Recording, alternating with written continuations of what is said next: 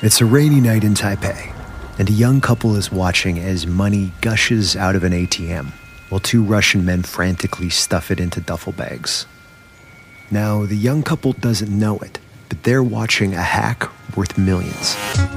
Here on Hacked, I, Jordan Blumen, And I, Scott Francis Winder. take listeners on a trip into the world of cybercrime, social engineering, and a good old fashioned con.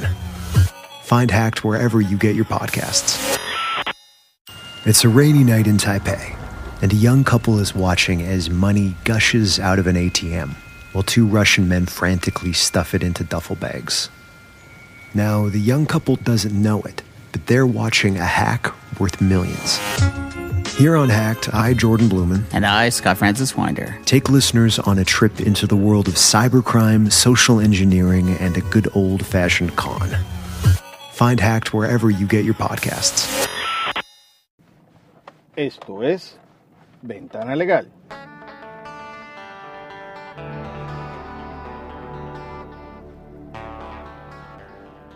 Bienvenidos a Ventana Legal, su programa sobre derecho venezolano en Internet. Les habla Raymond Horta, abogado, editor de tuabogado.com.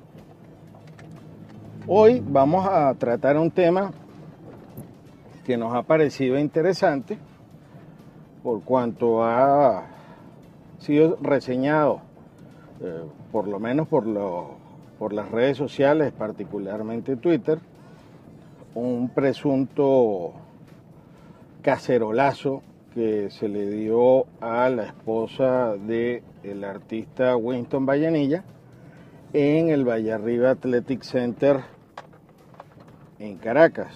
Y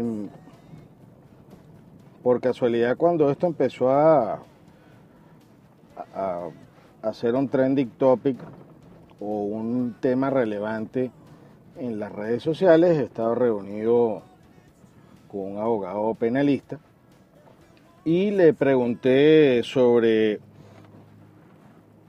este tipo de conducta, si hubiera ocurrido, qué hubiera podido eh, configurar si alguna falta, si algún delito, y particularmente pues en el caso de una mujer como lo es la artista también Marlene Andrade. Y antes de hacer una revisión de lo que son las normas legales vigentes para, para estos temas, él me hizo la siguiente acotación me dijo, bueno, mira, una cosa es cacerolear, sentado o parado en el balcón, en la ventana o en la puerta de tu casa.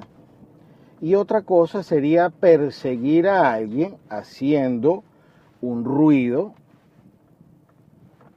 con un objeto o con dos objetos chocándolos el uno contra otro, como los, la actividad típica del caceroleo.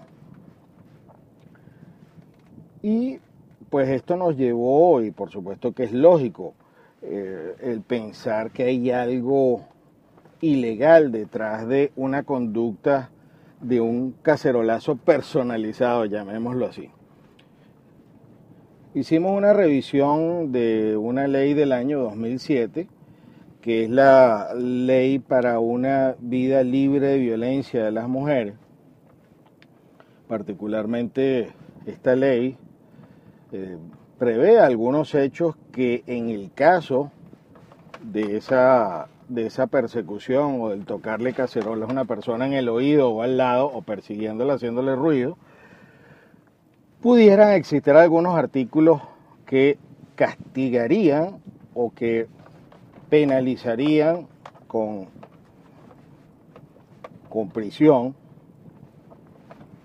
es decir, con una pena corporal a quien los cometa, particularmente en esta ley, en lo que es la definición de las formas de violencia contra las mujeres, encontramos en el artículo 15, eh, por ejemplo, la violencia psicológica, y la define como toda conducta activa u omisiva ejercida en deshonra, descrédito, menosprecio al valor o dignidad personal en este caso sería de una mujer.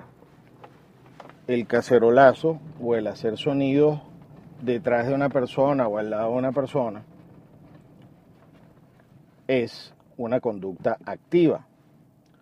También está en el ordinal 2 de este artículo 15 el acoso u hostigamiento, que es toda conducta abusiva, especialmente en los comportamientos, caceriolear pudiera ser un comportamiento, palabras, actos, gestos, escritos, mensajes electrónicos dirigidos a perseguir, intimidar y chantajear o apremiar emocionalmente a una persona.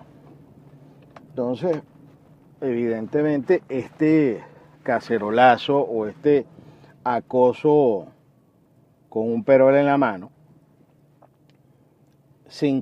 puede encontrarse dentro de estos dos ordinales del artículo 15.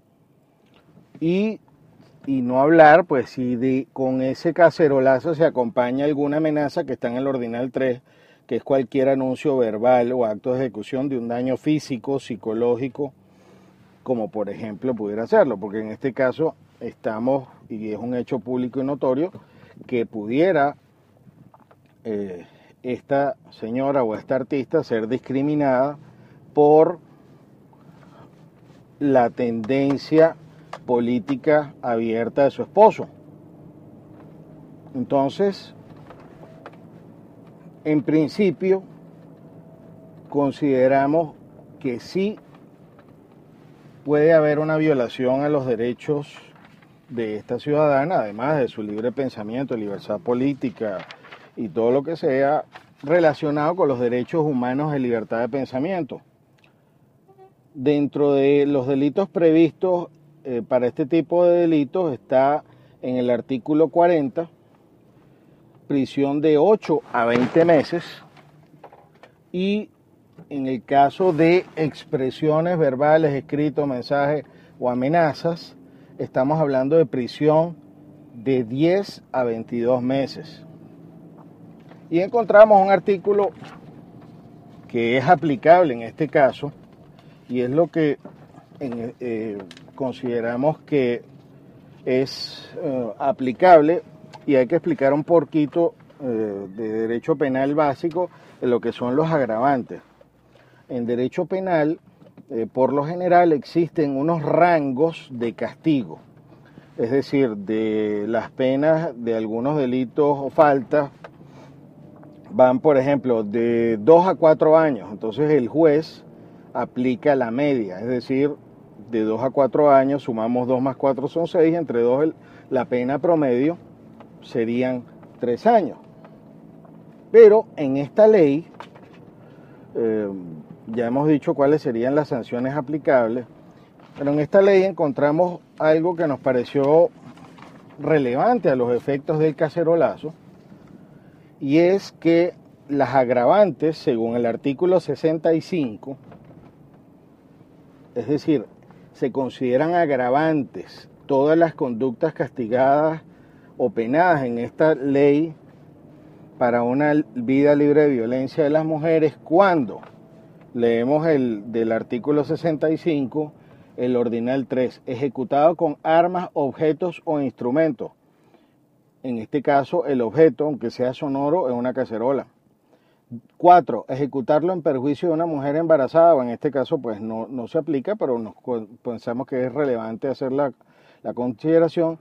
Y 5. Ejecutarlo en gavillo con un grupo de personas. Si esto hubiera ocurrido en el Vallarriba Athletic Center, este grupo de personas pudieran ser considerados o pudieran entrar dentro de esta agravante.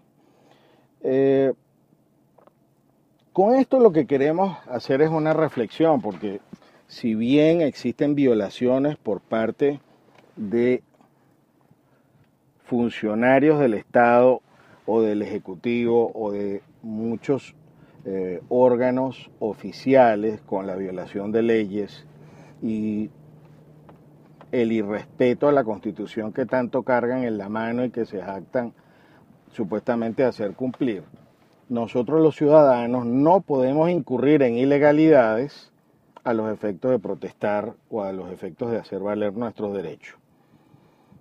La reflexión viene porque en este caso no existe como en derecho penal existen los eximentes de responsabilidad cuando hay una legítima defensa cuando uno lo están atacando, sino que en este caso la reflexión va dirigida a que no podemos cometer ningún ciudadano, y por supuesto que no lo pueden hacer lo de la otra tendencia en contra de eh, cualquier, digamos, lo que sean oficialistas, los que estén de acuerdo con el gobierno, no pueden tampoco atacar de esta misma forma a las personas que estén en otro bando o con otra opinión política.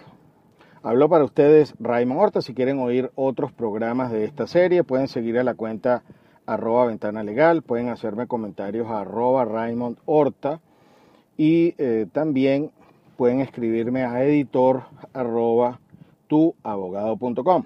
Hasta una próxima oportunidad.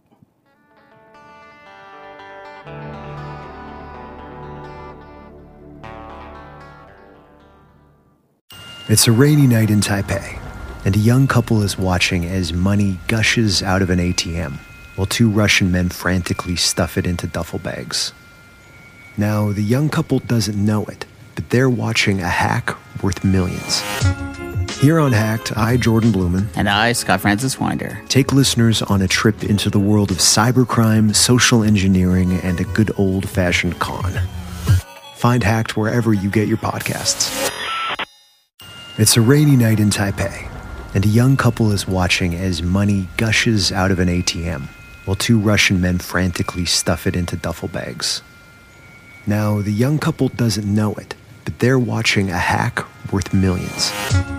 Here on Hacked, I, Jordan Blumen, And I, Scott Francis Winder. take listeners on a trip into the world of cybercrime, social engineering, and a good old fashioned con.